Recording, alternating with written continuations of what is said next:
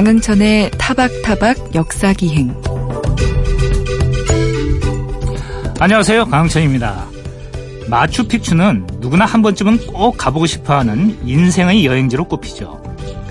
산속 깊은 계곡에 숨어 있던 그 신비경이 인류 앞에 다시 모습을 드러낸 것은 107년 전 오늘 1911년 6월 24일의 일입니다. 마추픽추에는 페루 일대에서 번영을 누리다 스페인 탐험가들에게 멸망당한 잉카 제국 사람들의 아픈 역사가 깃들어 있다고 하는데요. 잠시 후 알고 계셨습니까에서 번성했던 잉카 문명이 하루아침에 몰락해버린 내력을 함께 알아보겠습니다. 오늘 역사 여행지를 위한 안내서는 북미 관계의 역사 그 두 번째 시간으로 핵을 둘러싼 미국과 북한의 팽팽한 대립과 평화 모색의 과정을 살펴봅니다.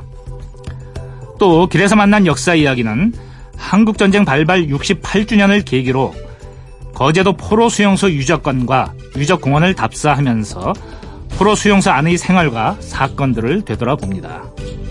잠시 후 오늘의 역사기행 시작하겠습니다.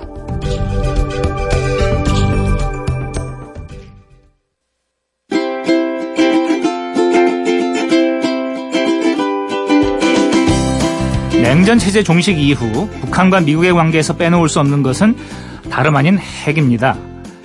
지난 북미 정상회담에서도 핵심 의제는 북한의 완전한 비핵화였는데요. 오늘 역사 여행지를 위한 안내서는 북미 관계의 역사 그 두 번째 시간으로 핵을 둘러싼 북미 대립과 평화 모색의 역사를 살펴보도록 하겠습니다. 성신여자대학교 사학과 홍성률 교수 모셨습니다. 안녕하십니까? 안녕하세요. 예, 지난주에 우리가 이제 북한의 핵 문제가 불거지기 이전의 북미 관계, 한마디로 이제 시원에 해당한 것들을 이야기를 했는데 오늘 우리가 이제 북한이 뭐 핵을 갖겠다고 하면서 이제 갈등이 악화되기 이전의 어떤 그 배경을 좀 알아봐야 될 것 같은데 지난 시간 이제 말에 이제 끝날 무렵에 76년 어, 도깨만행 사건을 네. 좀 다뤘고 그러면서 북미 관계가 아주 격화되는 음. 이런 이제 과정을 살펴봤는데 이게 이제 80년대를 거치면서 80년대 말부터 핵 문제가 불거진단 말입니다. 네. 이 70년대 말부터 80년대까지 도대체 어떤 일이 있었던 겁니까? 네. 사실 이제 70년대에도 기회가 있었는데요. 네. 카터 대통령이 어, 박정희 대통령을 설득해서 1979년 7월 1일 날 그때 서울을 방문 중이었는데 아, 북한에 대해서 한반도의 그 평화 정착을 위해서 3자 회담을 하자. 네. 아, 미국, 남북한 사이에 그 제안을 한 적이 있어요. 사실 3자 회담은 아, 북한한테는 여러 가지로 유리한 구도이거든요. 네. 네. 근데 북한이 결국은 그거를 거부했습니다. 네. 왜냐하면 이제 북한은 어, 지난 시간에도 제가 얘기를 했지만 미국과 1대1로 직접 만나갖고 미국이 자신의 국가 예. 지도자 네. 체제를 인정하는 거 그거를 되게 중시한다는 거죠. 네. 그래서 이제 무산이 됐고 어 1980년에 그 솔라즈 의원이라는 사람이 아, 어, 북한에 들어본 것 같습니다. 예, 북한에 가서 김일성을 만났어요. 네. 그러니까 미국 의원이 김일성 만난 거 이거 처음이었고 그리고 또 재밌는 게 1984년에 이번에는 북한이 네. 미국한테 거꾸로 3자 회담 하자. 음. 어, 옛날에 너희 제안했던 거 받아주겠다. 그랬어요. 근데 그때는 카터 대통령이 아니죠. 어, 아, 소련은 악의 축이라고 네, 했던 네. 레이건이니까 예. 당연히 안 됐던 것이죠. 네. 그래서 뭐 80년대까지 예. 어, 북미 관계 에는 뭐 별 진전이 없었던 겁니다. 네. 또 실제로 그 기간에 어, 남북 관계에서도 큰 변동이 일어나지 않습니까? 그 전까지는 70년대 사실 초까지만 해도 북한이 이제 남한보다 경제적으로 우위라고 그랬었는데 예. 70, 70년대를 거치면서 관계가 역전이 됐고 그뭐 70년대는 사실 잘 몰랐죠. 그러다가 80년대 가면서 그런 이제 역관계가 변하는 것도 분명해지고 이러다 보니까 북한이 좀 더 수세에 몰려갔던 것 같은데 그러다가 진짜 큰 사건이 일어나지 예. 않습니까? 80년대 말에 어, 소련의 그 아주 그 버팀목이었던 음. 소련과 동구권이 이제 몰락하면서 북한이 굉장히 다급해졌을 것 같은데 그러면서 80년대 말 90년대 초에 좀 북한이 뭐 양보를 해서 그런지 몰라도 북미 관계나 남북 관계에 약간 좀 서강이 비치는 듯한 그런 네. 일들이 있었어요. 그거부터 음. 이야기를 한번 해보죠. 그 탈냉전 국면에서 한반도에도 탈냉전 분위기가 있었죠. 네. 어, 남북 고위급 회담이 있었고 남북 기본 합의서가 채택이 됐고 특히 이제 이 한국, 대한민국은 네. 어, 과거 적국이었던 소련, 네. 중국과 다 수교를 했습니다. 그렇죠. 북방 정책을 해서. 그런 과정에서 당연히 어 북한도 미국에 접근했죠. 네. 그래서 이제 1988년 12월 달부터 베이징에서 어 당시 그 참사관 좀 아. 낮은 단계 네. 외교관이죠. 어 북미 참사관 사이에 상설적인 음. 어 만남이 이루어졌습니다. 근데 사실 이제 이것도 그 그것과 대비되는 한소 관계, 남한과 소련의 관계를 보면은 네. 어, 참사급 접촉을 이렇게 상설적으로 하고 그러는 거는 이미 1970년대 초에 했거든요. 네. 어, 남한과 소련은 스웨덴 스톡홀름에서 했습니다. 우리나라 외교부 자료에 이제는 다 공개돼 있습니다. 아무튼 이제 그런 걸 했는데 역시 대화가 별 진전이 없는 거예요. 그렇죠. 그리고 1992년에는 김용순이라고 하는 네. 조선노동당 노동당 국제담당 비서하고 켄터 미 국무부 차관입니다. 차관급 인물이에요. 네. 그러니까 고위직이죠. 고위 관리 사이에 만남도 있었는데 아, 단발적인 만남으로 끝났습니다. 네. 그래서 이제 결국은 어 남한이 소련 중국과 수교하는 상황에서도 어 북미 관계에는 이제 진전이 없었고 네. 그 부분이 이제 그 이후에 북한 핵 위기로 나타나게 되는 것이죠. 네.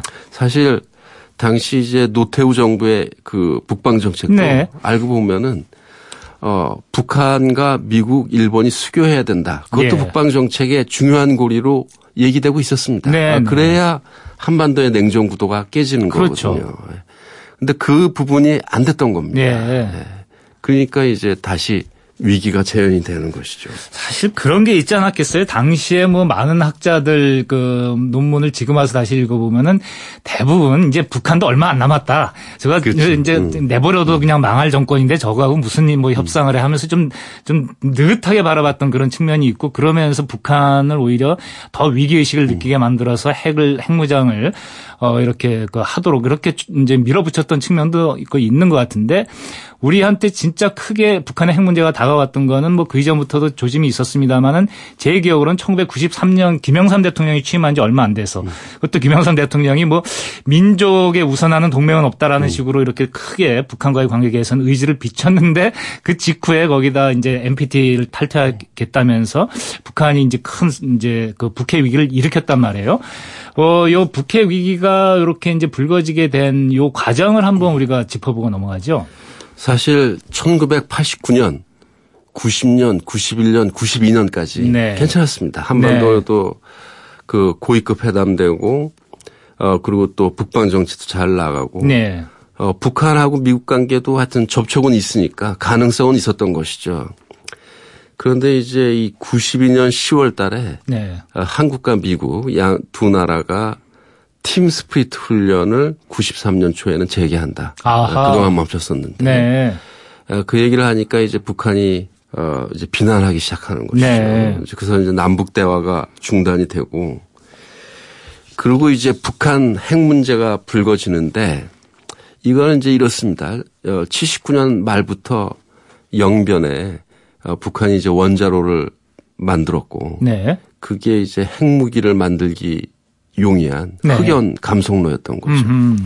그래서 이제 80년대 중반부터 이거 혹시 북한이 핵 개발하는 거 아니냐. 네. 이제 그런 문제 제기가 있었지만은 그때는 별 문제가 없었던 게 북한이 NPT 협정, 핵 확산 방지 협정에 1985년에 가입을 했어요. 네. 네.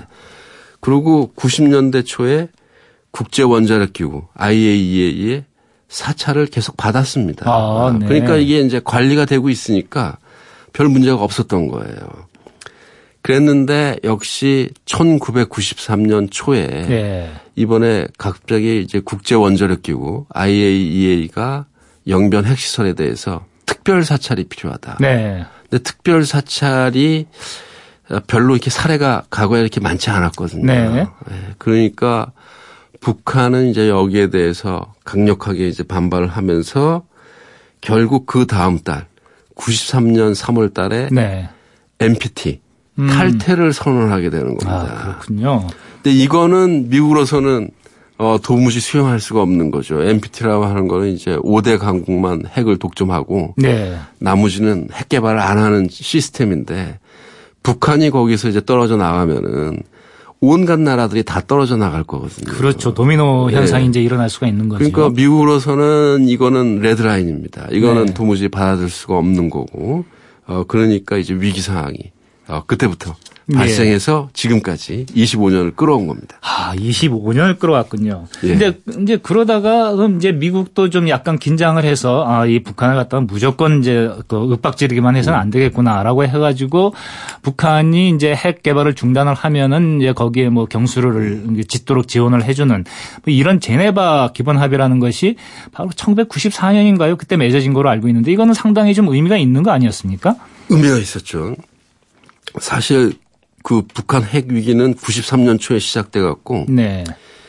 94년 6월 6월 달에는 아주 아찔한 상황까지 갔습니다. 예, 그, 그 전쟁 위기로 네. 말씀하시는 거죠? 당시 이제 클린턴 대통령은 한반도 상황에 대해서 이렇게 잘하는 게 아니었기 때문에 네.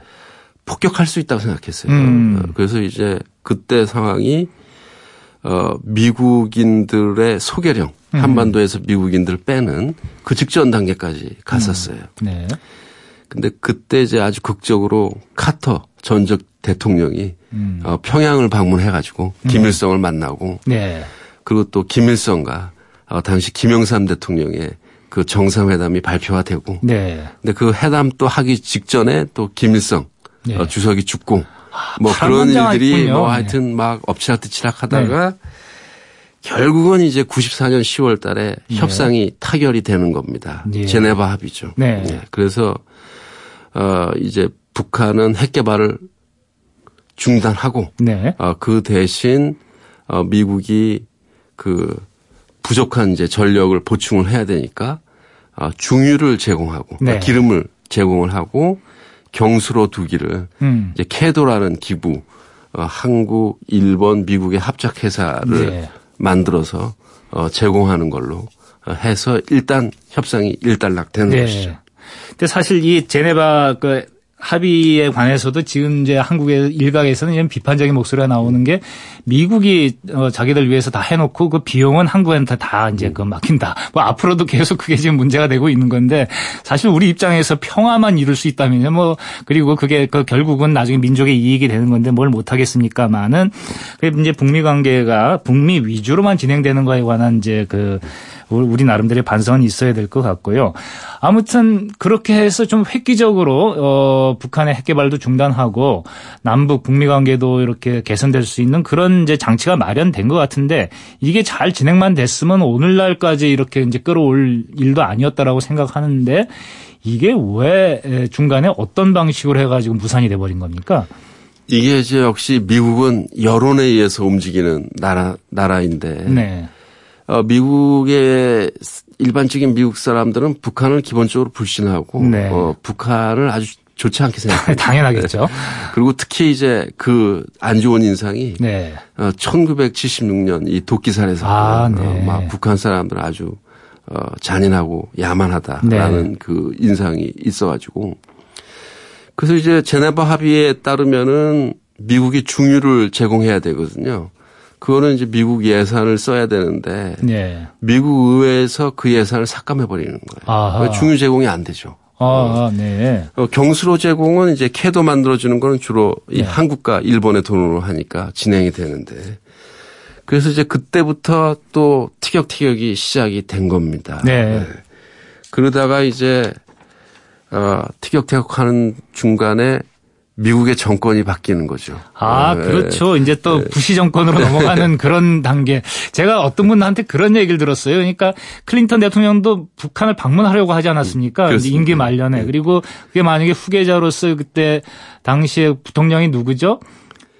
엘고어드. 아, 엘고 부통령이 만약에 이제 그 후계자가 됐으면은 가는 거였는데 부시 대통령이 되는 바람에 이제 어, 무산됐다. 그러면서 그 부시 대통령이 또 그냥 아슬아슬하게 됐잖아요. 그 총 투표 득표에서는 오히려 고어가 앞섰는데 재투표까지 하면서 이 당선된 걸 보고 야 역시 이게 역사의 신이 있다면 우리 한민족에게 좀더 시련을 주려고 이런 이런 일이 벌어지는가 보다라고 하는 그런 말을 들은 적이 있는데 그런 정권 이제 교체의 과정에서 이 북미 관계도 완전히 틀어져 버린 겁니까? 그 제네바 합의 이후로 이제 북미 관계가 계속 이제 갈등 국면은 있었지만은 제네바 합의 자체는 파기된 게 아니었고요. 네. 경수로 건설은 이제 계속 진행이 됐습니다. 그리고 이제 특히 중요한 게 2000년에 네. 남북 정상회담이 있지 않았습니까? 네. 아, 그래서 이제 김대중 대통령과 김정은이 아 김정일이 만나가지고 어, 새로운 이제 분위기가 있어가지고 네. 그리고 그러고 나서 이제 북미 관계에도 아주 중요한 전환점이 있었죠. 울브라이트 국무장관이 네. 평양에 방문했는데 그 방문 목적은 클린턴 대통령의 평양 방문을 성사시키기 위한 것이었습니다. 네. 그래서 원래 예정에 따르면은 클린턴이 2000년까지 임기였거든요. 그렇죠. 어, 임기 말에 그 평양을 방문하려 그랬는데 네. 그때 방문했으면 모든 게 다 끝났을 겁니다. 그렇죠. 네. 근데 이게 미국 대통령 선거가 11월 달에 있었는데 12월 말까지 결론이 안 나는 겁니다. 음. 엘고하고 부시하고 예, 그 예. 플로리다 검표 문제 때문에 그래서 결국은 클린턴이 평양에 갈 수 없었고 네. 어, 김정일 보고 워싱턴에 와라라고 했는데 오지 못하겠다. 했고. 음. 네. 어, 그래서 이제 아무런 결론 없이 어, 부시 정부로 넘어가게 됐는데 네. 잘 아시다시피 이제 부시는 강경파인 거죠. 그렇죠. 네, 그 후에 상황이 또 달라지는 겁니다. 예. 그렇게 해가지고 사실 북한이 NPT를 어, 뭐 탈퇴하겠다고 이제 지난번에 으름장을 놔가지고 제1차 북핵 위기가 빚어지긴 했지만 그거는 이제 그 제네바 합의도 있고 해가지고 당시 유예를 했었는데 2003년 들어와가지고 다시 한번 또 NPT를 이번에 진짜 탈퇴하겠다 이렇게 하면서 제2차 북핵 위기가 불거진단 말입니다. 10년 만에 다시 이제 원점으로 돌아간 건데 그때의 상황은 어떻습니까? 그래서 이제 2000그 1년부터 부시 대통령이 집권을 했는데 네. 바로 이제 그해 9.11 테러가 있어가지고 어, 미국의 이제 아주 분위기는 완전히 바뀌는 거죠. 예.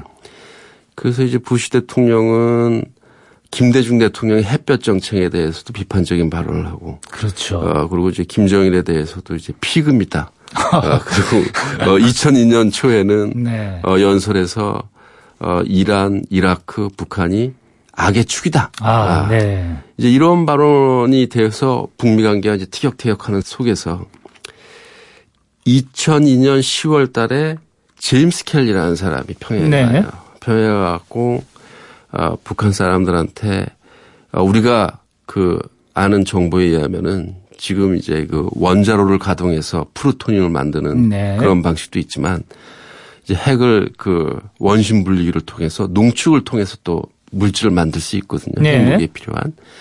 그러한 프로그램을 북한이 가동하고 있다는데 어떻게 된 거냐라고 어. 이제 추궁을 하니까 아, 북한의 이제 강숙주 같은 외교관이 화가 나가지고 예. 이제 그런 지- 말하는 태도가 좀 화가 난 겁니다. 그래서 네, 아, 우리는 그보다 더한 것도 가질 수 있다. 음. 이제 이런 식으로 얘기를 했는데 어, 켈리가 이거는 이제 북한이 그 또 다른 그 핵무기 프로그램을 예. 시인한 것이다. 이제 아하. 이런 식으로 선언을 해버렸어요.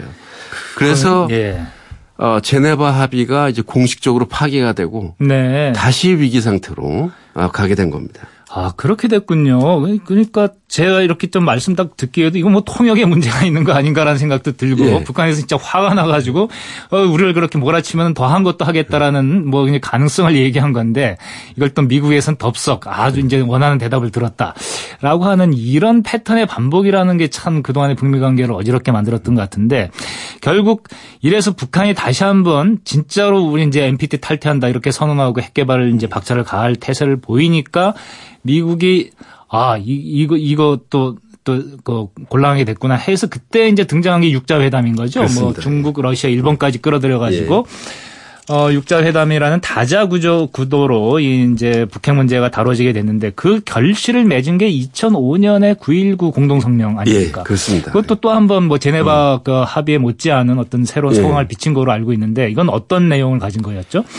그 9.19 공동선언은 지금 그 트럼프하고 이제 김정은의 공동 성명 네. 분석할 때 9.19랑 사람들이 비교를 하는데 어 거기에는 북한의 그 핵 문제 해결뿐만이 아니라 네. 한반도 평화 정착, 어 동북아의 안보 협력까지 다 들어가 있는 어, 대단히 아, 포괄적이군요. 아주 대단히 그 포괄적이고 대단히 중요한 문서입니다.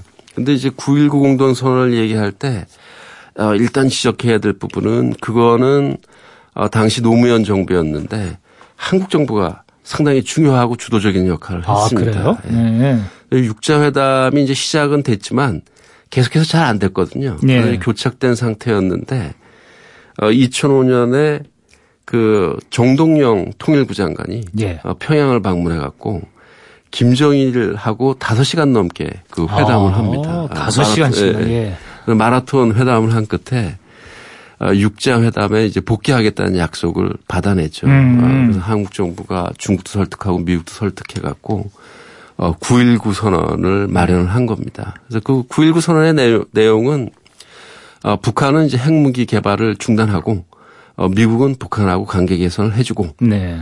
어, 한반도의 평화 정착도 얘기를 하고 네. 앞으로 그리고 또 중요한 게 어, 유럽에서는 여러 가지 안보 협력 기구가 있지 않습니까? 네. 근데 동아시아에는 그게 없었는데 이 동북아 아, 동북아시아에도 어, 안보 협력이 있어야 되고 네. 그것을 위해서 노력해야 된다. 그 구절까지 9.19 네. 선언에 있습니다.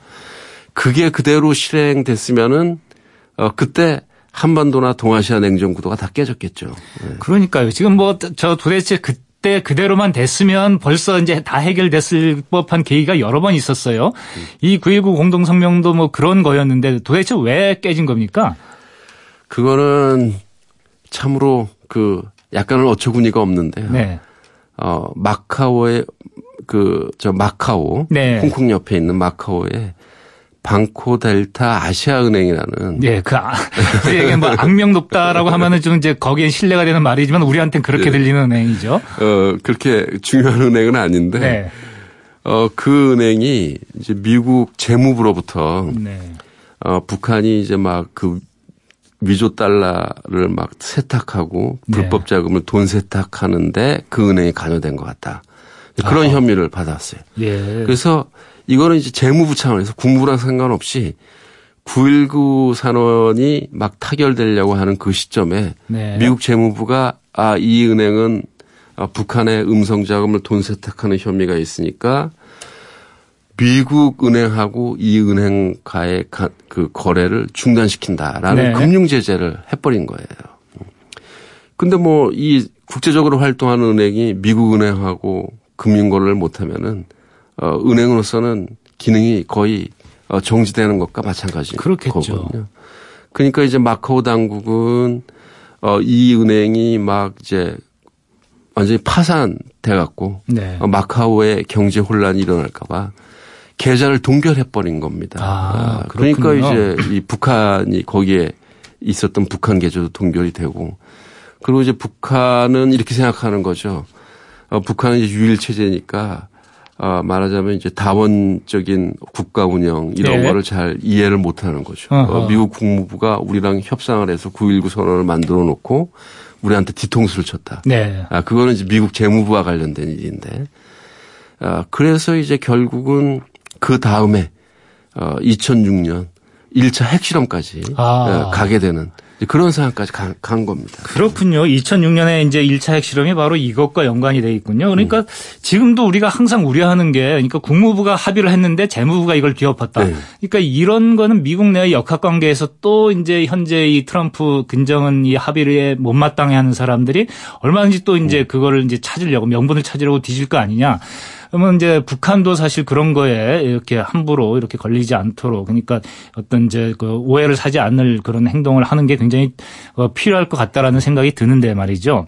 사실 그 이후에도 노무현 대통령이 평양을 한번 방문하고 14 공동성명도 하고 뭐 진전이 아주 없었던 건 아니지만 궁극적으로는 우리도 이제 정권이 바뀌고 2008년, 2009년을 지나면서는 이게 거의 남북 관계가 돌이킬 수 없는 적대 관계로 돌아간 거 아니냐라는 생각이 들 만큼 아주 경색이 돼 버렸어요. 네. 그래서 금강산도 못 가게 되고 개성공단도 최근에 들어와 가지고는 이제 그더 이상 가동을 않게 되고 이런 과정을 거쳐 왔는데 그 과정 뭐그 10년, 11년 이렇게 얘기를 한단 말입니다. 그 과정을 간단하게 한번 정리를 해 주시죠.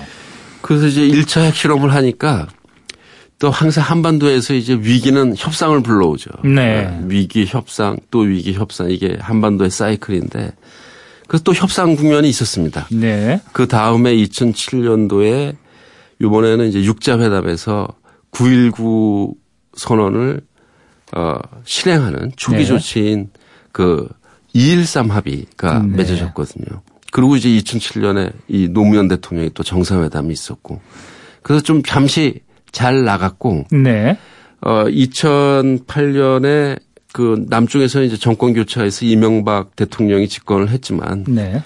어그 해에도 이제 북한의 그 연변 냉각탑을 냉각탑을 네. 해체시키고 네. 어 북미 관계는 이제 그런 대로 계속 나아갔어요.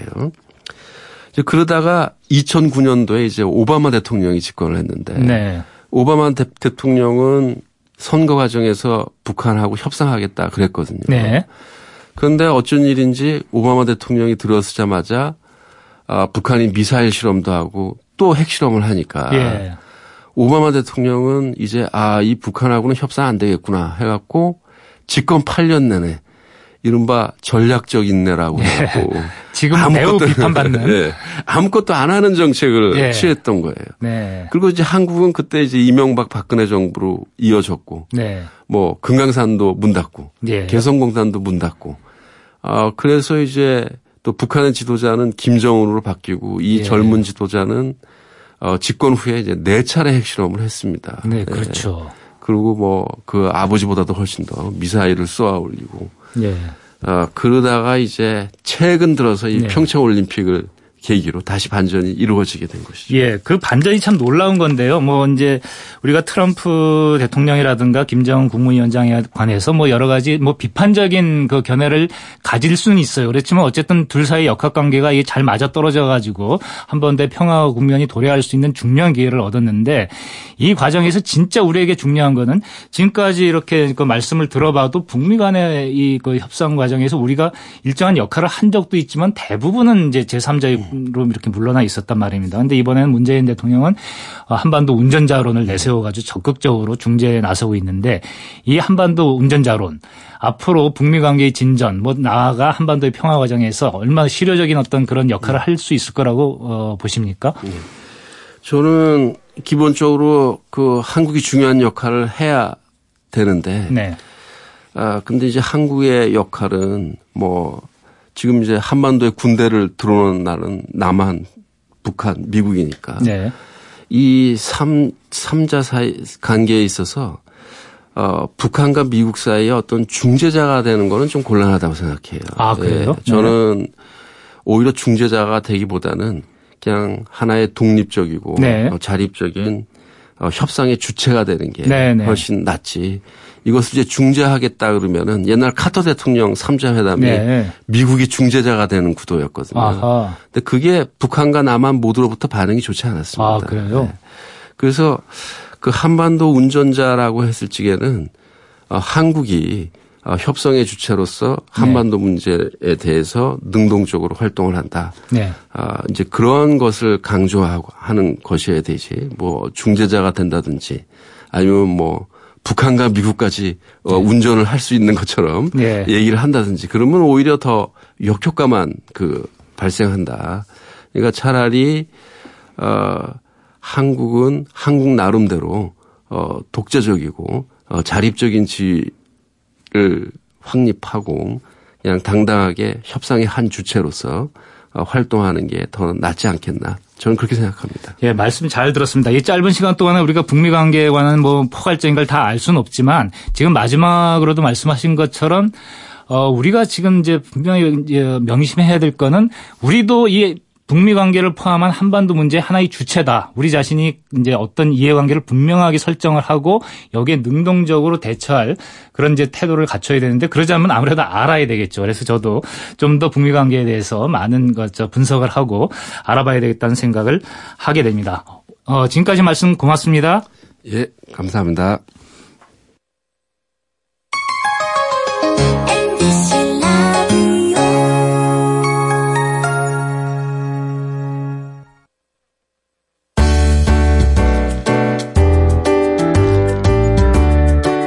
정보와 지식이 홍수를 이루는 시대.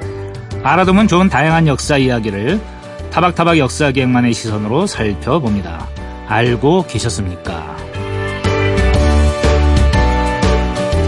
1911년 6월 24일 미국의 역사학자이자 탐험가인 하이럼 빙엄은 안데스 산맥의 열대 우림 지역인 우르반바 계곡을 탐험하고 있었습니다. 그러다가 계곡을 따라 올라간 산 꼭대기에서 엄청난 광경을 보고 입이 딱 벌어졌다고 하는데요. 그가 본 것은 해발 2,400m나 되는 산 정상에 펼쳐진 놀라울 정도로 넓고 평평한 도시였습니다.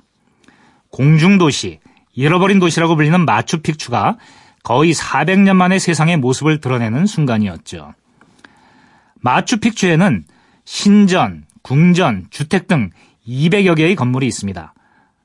그 주변을 성벽이 비행 둘러싸고 있는데 성벽의 돌은 하나가 20톤이나 됩니다. 300톤이 넘는 것도 있고요. 성벽 주위는 경사가 심한 비탈인데 그런 돌들을 대체 어디서 어떻게 가져왔을까요?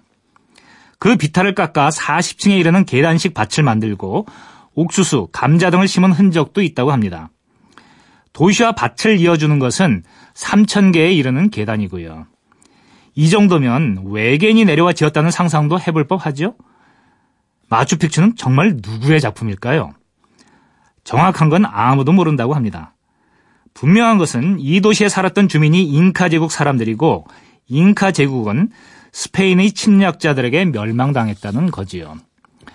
아마도 스페인 군대에게 쫓긴 잉카 사람들이 이 산꼭대기에 세워진 도시에서 삶을 영위하며 이방인들이 물러갈 날을 기다렸을 것으로 짐작됩니다. 그리고 알 수 없는 이유로 사람들이 사라지고 도시는 400년이나 버려졌다가 발견된 거죠. 마추픽추를 건설한 솜씨로 보아 잉카 제국은 대단한 문명 국가였던 게 분명합니다. 그런 문명 국가가 어떻게 해서 하루아침에 사라져 버렸을까요? 때는 1532년으로 거슬러 올라갑니다. 당시 유럽 사람들 사이에서는 콜럼버스가 발견한 신대륙에서 한몫 챙기려는 탐험 바람이 일고 있었는데요. 180명의 부하와 함께 잉카 제국의 수도 쿠스코에 들어간 스페인 탐험대장 프란시스코 피사로도 그런 사람이었습니다. 잉카 황제 아타우 알파는 수천 명의 군사를 거느리고 피사로를 맞았고 피사로는 병사들을 주변에 매복시켜 놓고 황제를 접견했지요. 그때 피사로를 수행하던 신부가 황제에게 성경을 건네는데 황제는 흥미가 없었던지 성경을 땅바닥에 던졌다는군요. 그러자 신부는 저 이교도를 없애버려요 하고 외쳤다고 합니다.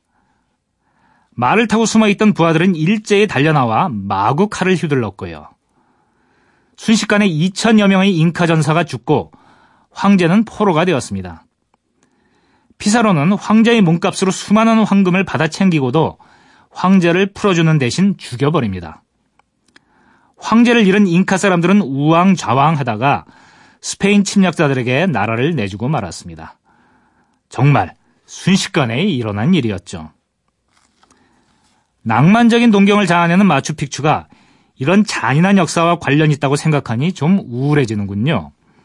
어쩌면 마추픽추는 그런 역사를 환기시키고 그것이 반복되는 것을 경계하기 위해 400년 만에 다시 모습을 드러낸 것인지도 모르겠습니다.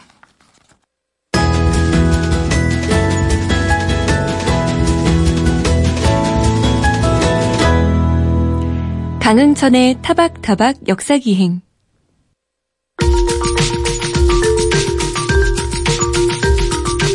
세계 곳곳 수많은 도시들이 품고 있는 저마다의 역사 이야기를 들어봅니다. 길에서 만난 역사 이야기. 오늘도 역사 저술가 김상원 선생님과 함께합니다. 안녕하십니까? 네, 안녕하세요. 아, 6월 24일 오늘은 어디로 가볼까요? 예, 오늘이 24일, 내일이 25일 6.25 전쟁 68주년을 맞습니다. 아, 벌써 그렇게 예, 예. 됐군요. 우리가 세계사 공부할 때 100년 전쟁 이런 거 보면 야 어떻게 100년 동안 전쟁을 하지 하는데 네. 우리도 그렇게 될지 모르겠습니다. 잘못하면. 그러겠네요. 벌써 뭐 70, 70년 전쟁 된 거 아닙니까? 예. 하지만 요즘에 이제 종전 선언이 평화협정이 이런 말들이 거론되고 있는 시점이니까 네. 어느 때보다 이제 예, 평화에 대해서 많은 생각을 하게 되는 날인 것 같습니다. 네. 아, 현재 우리나라에는 한국 전쟁 관련 유적이 뭐 전국 곳곳에 있지만요. 그렇죠. 예, 아마도 요즘에 가장 많은 사람들이 찾는 장소는 거제도 포로 수용소 유적 공원인 것 아, 같습니다. 네. 실제로 가보면 굉장히 많은 사람들이 오고 있거든요. 그래서 오늘은 거제도 포로 수용소 유적 공원을 답사하면서 이 전쟁이 가져온 비극을 다시 한번 상기하고 다시는 전쟁이 없기를 바라는 마음을 다잡아보는 시간을 가졌으면 합니다. 예, 거제도 하면은 상당히 풍광이 아름다운 이제 남해 섬 아닙니까? 여기에 포로 수용소가 있었다는 게 참 아이러니한데 그 유적이 그대로 보존이 돼 있는 건가요? 아, 그대로 보존될 수는 없, 없습니다. 지금은 도시화 되어버렸으니까요. 네. 예, 거제도 포로 수용소가 지어진 것은 1951년입니다. 그러니까 1951년이면은 사실은 전쟁 1년 만에 전쟁의 교착 상태로 들어갑니다. 예. 그 다음에는 그 지루한 휴전 협상을 하게 되는데요. 휴전 협상을 하게 되니까 당연히 그 포로들을 수용해 놓을 장소가 필요하게 됐고 그래서 당시 이제 부산까지 밀리기도 했으니까 네. 부산에서 가까운 거제도에 에, 아주 대규모 그 포로 수용 시설을 만든 것이죠. 현재는 거제도 거제시 고현동이라고 네. 부르는 곳입니다. 여기에 보면요, 이제 그 큰 산이 두 산이 마주보고 있어요. 그 마주보고 있는 산 사이에 넓은 평지가 있는데 음. 네. 여기 한 20만 명을 수용할 수 있는 대규모 수용소를 지은 것이죠. 이 지은 주체는 물론 이승만 정부가 아니고 네. 당시에 에, 에, 작전권을 유엔군이 이제 갖고 있었기 때문에 유엔군 산하의 미군이 지은 것이죠. 네. 어, 지금은 찾아가 보면은 완전히 아파트와 건물들이 들어선 어, 거제시의 일부이고요. 네. 단지 당시 그 두 개의 산 중에 남쪽 편 산 기슭에 일부 그 건물 유적들을 보존하면서 유적 공원을 조성해 놨습니다. 그렇군요. 지금 유적 공원이라고 말씀하셨는데 뭐 20만 명이나 되는 포로들을 수용했다면 이게 거의 하나의 지금 뭐 도시 규모 아닙니까? 그런 곳을 어떤 형식으로 구조해 놨는지 궁금해지네요. 예. 이 공원은 그만 그 장소만큼 넓게 한거 아니에요. 축소해서 보여주는 아, 네. 것인데요. 어, 일단 다양한 전시관 만들어서 네. 관람할 수 있게 해놨습니다. 아, 여기 가면 제일 놀라운 게 첫 번째 들어가면은 그 에, 당시의 수용소 전경을 느낄 수 있게 해놓은 그 디오라마로 해놓은 네. 그러니까 사람과 가까운 곳에는 등신대 인형들로 해서 해놨지만 멀리 가면서는 디오라마로 해서 네. 그, 그 당시의 그 넓이를 어, 느낄 수 있게 이렇게 아주 잘 재워놨습니다. 아, 예. 그렇게 해놨군요. 이 사람들이 많이 찾는 데는 이렇게 좀 첨단 기법을 이용해서 네. 전시를 잘 해놓았기 때문에 음. 그렇게 사람들이 찾는 것 같습니다. 예, 워낙에 뭐 이제 한국 전쟁이 대규모의 전쟁이라서 포로가 많았을 것 같은데 정말로 20만 명이나 되는 그 포로들이 있- 있었습니까 이 안에? 예, 최대일 때가 한 17만 6천 명. 아하. 그러니까 어마어마한 규모입니다. 이 중에는 뭐 북한 인민군이 한 15만 명, 그다음에 네. 이제 중국에서 참전하지 않았습니까? 중공군이 한 2만 명. 그다음에 네. 이제 민간인들 중에도 어 이제 연루된 사람들이 몇천 명 있었고요. 예. 여기에 이제 여러 전시관들에는 이 포로들의 생활상을 체험할 수 있도록 이렇게 다 이렇게 꾸며놨습니다. 네. 그러니까 유, 유적에 유물만 있는 것이 아니라 네. 어, 말하자면 모형을 만들어서 이렇게 느낄 수 있게 해놨고요. 이를테면은 그 주거하던 막사의 구조라든지 네. 주방 시설이라든지 심지어 화장실까지. 네. 예. 그리고 뭐 여가 생활은 또 어떻게 했는지 아하. 이런 것들을 아주 생생하게 재현해 놓아서 아, 하나하나 이렇게 뜯어보는 재미가 예. 있습니다. 가서 보면은 아 진짜 전쟁은 일어나서는 안 될 것이다라는 느낌을 이제 갖게 할 것 같은데 어, 우리가 영화를 보면은 왜 포로 수용소에 갇혀 있는 포로들이 서로 막 이렇게 그 서신을 주고받으면서 탈출을 모색하고 그러지 않습니까? 여기서도 그런 일들이 있었을 것 같은데요. 그러니까 이제 포로들의 폭동이라든지 이런 네. 일이 있었고 그것을 보여주는 전시관도 있습니다. 아하, 그래요? 예. 그런데 다만 좀, 좀 어떤 반공적인 관점에서만 그냥 예, 일부 사실을 이렇게 전시해 놨기 때문에 아쉬운 점은 있는데요. 실제로는 예, 당시에 그 포로들은 뭐 죄수는 아니지 않습니까? 네. 그러니까 제네바 협정에서 포로들은 합당한 대우를 받게 돼 있고 네. 따라서 상당히 자율성을 가지고 어, 거기서 아, 생활을 네. 하고 있었고 그래서 이를테면 인민군 장교들도 있지 않았겠습니까? 그래서 네. 거기서 무슨 해왕동맹이라는 자체 조직을 만들고 그래서 자체 규율도 만들고 심지어 자신들끼리 재판도 열었다 그래요. 그 네. 인, 인민 재판이죠. 그래서 뭐 어, 거기서 처벌을 가하고 뭐 처형도 했다는 그런 기록이 남아 있습니다. 네. 한편으로는 또 미군 쪽에서는 이게 이제 공산주의자들 포로들이기 때문에 네. 이 사람들을 좀 전향을 시키는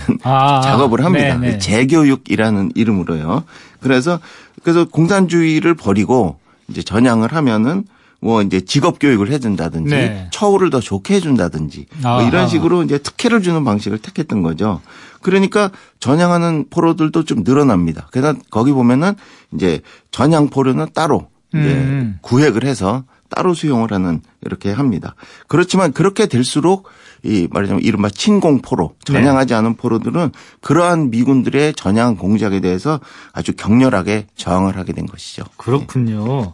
그런데 어, 이 말씀을 들어보니까 전향한 프로들을 그냥 풀어주지 않고 거- 거기다 따로 이렇게 수용했다면 또 그 내부에서도 갈등이 생기지 않을까 이- 막 걱정이 되는데 어 그런 이제 친공 포로들의 저항심 같은 게 폭동으로 이어지고 그러진 않았습니까? 그 폭동으로 이어졌고요. 네. 아주 큰 사건이 일어납니다. 당시에 이제 프랜시스 도트라는 그 수용소 어, 소장이죠. 네. 어, 준장이었는데 미군 준장이었는데 어, 이 사람이 포로들과 이렇게 면담하는 순간에 네. 그 친공 포로들이 말하자면 납치를 합니다. 납치해서 아. 자기네 막사로 끌고 들어가서 소장을요? 그렇습니다. 네. 그래서 결박을 하고 예. 위협을 가한 겁니다. 그러니까 생명의 위협을 가하니까 네. 섣불리 그 군인들이 접근할 수가 없었던 거죠. 그게 4일 동안 계속됩니다. 네. 미국 쪽에서는 미군 쪽에서는 이제 말하자면 협상을 한 거죠. 협상을 해서 어 결국은 어 포로들에 대한 무리한 대우를 하지 않겠다는 네. 어, 약속을 서면 약속을 하고 그 조건으로 음. 이 석방되는 이런 일까지 벌어졌고 예. 그래서 사실 그 사실 전향을 하려면 한 사람 한 사람 면담을 해야 되지 않습니까? 그렇죠. 무려 17만 명에 대한. 네. 근데 이렇게 격렬하게 저항을 하니까 결국은 전체를 다 면담을 진행하지를 못합니다.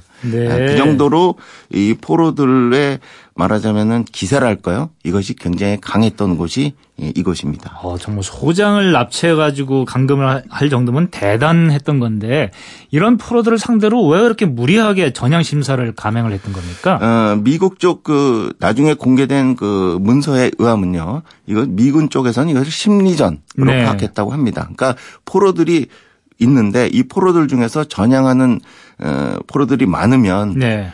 그리고 얼- 그만큼 이 전쟁의 정당성을 또 네. 어, 공산군 측의 사기를 저하시키는 이런 효과를 볼 수 있다는 것이죠. 어, 그래서 이런 걸 적극적으로 했고 그래서 이제 에, 말하자면 에, 북한군과 중공군을 상대로 네. 휴전 협정을 할 때 포로 문제가 제기되었을 때 네. 에, 북한 쪽에서는 무조건 송환을 해달라라고 네. 주장을 하지만 미군 쪽은 네. 아, 자유의사에 따라야 된다. 네. 본인이 가고 싶으면 가고 가기 싫으면 가지 않아도 되도록 해야 된다고 해서 이 바로 그 문제 때문에 굉장히 오랜 동안 협상이 지연이 됩니다. 아하, 그렇군요. 그런데 지금 막 궁금해지는 게 이렇게 포로의 전향 문제라든가 뭐 이제 석방을 어떻게 할 것인가의 문제가 예민한 문제인데 당시 이승만 대통령이 방공 포로를 석방한 일이 있어요. 그것도 이제 유엔군하고 협의도 없이 그게 바로 여기서 일어난 일입니까? 그렇습니다. 아, 그렇게. 휴전협정이 교착 상태에 들어가니까 이 문제로 네. 이승만 대통령이 무단으로 음. 이 마지막 그 전향한 반공 포로들을 풀어줘 버리는 거예요. 풀어줬다기보다는 탈출시킨 겁니다. 예. 왜냐하면 그걸 관리하던 주체가 미군이었으니까요. 그러게 말이에요. 그래서 이제 많은 문제가 되기도 했었던 거죠. 예. 그래서 어, 결국은 그렇게 되고 나서 사실 정전 네. 협정이 성립되기는 합니다. 이미 예. 그게 풀어 다 어, 탈출해서 없어져 버렸기 때문에 네, 네. 그렇습니다.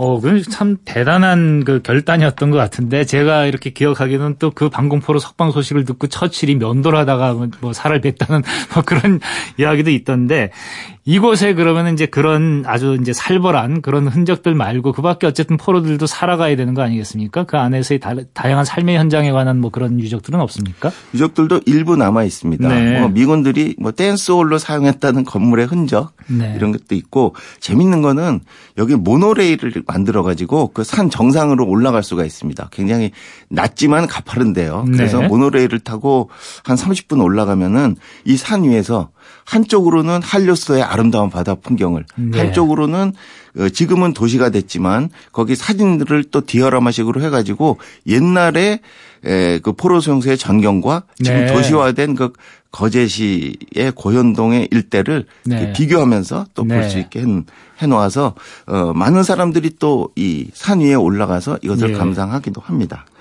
특히 여기 보면 부모님들이 아이들 데리고 많이 찾는 것 같더라고요. 네. 반공 교육도 물론 필요하긴 합니다. 네. 그렇지만 그것을 이제 좀 넘어서 평화 교육의 장이 되었으면 하는 바람을 가져봅니다. 그렇군요. 지금 남북 간에 뭐 평화 무드가 조성되고 있지만 또 언제 어떻게 될지 모르는 거고 이게 70년 전쟁이란 말이 나올 정- 정도로 굉장히 오래 끌어온 곳이기 때문에 우리가 긴장은 늦출 수 없을 것 같습니다. 그럴 때 이 거제 포로 수용소를 찾아가 보시면 전쟁이란 게 얼마나 끔찍한지를 다시 한번 되새기게 될 것 같습니다. 오늘 말씀 감사합니다. 네, 감사합니다.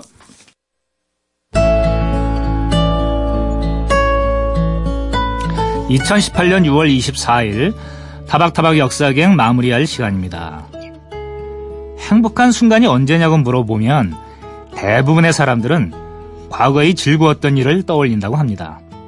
행복을 어떤 상태가 아니라 오래전의 기억에서 찾는 경향이 있다는 거지요. 좀 이상하지 않습니까? 과거의 기억도 그 당시엔 분명 현재의 상태였을 텐데 왜 우린 꼭 이렇게 다 지나간 다음에야 그게 행복인 줄 알게 되는 걸까요? 지금까지 타박타박 역사기행 강흥천이었습니다. 저는 다음 주 일요일 아침 7시 5분에 다시 찾아뵙겠습니다.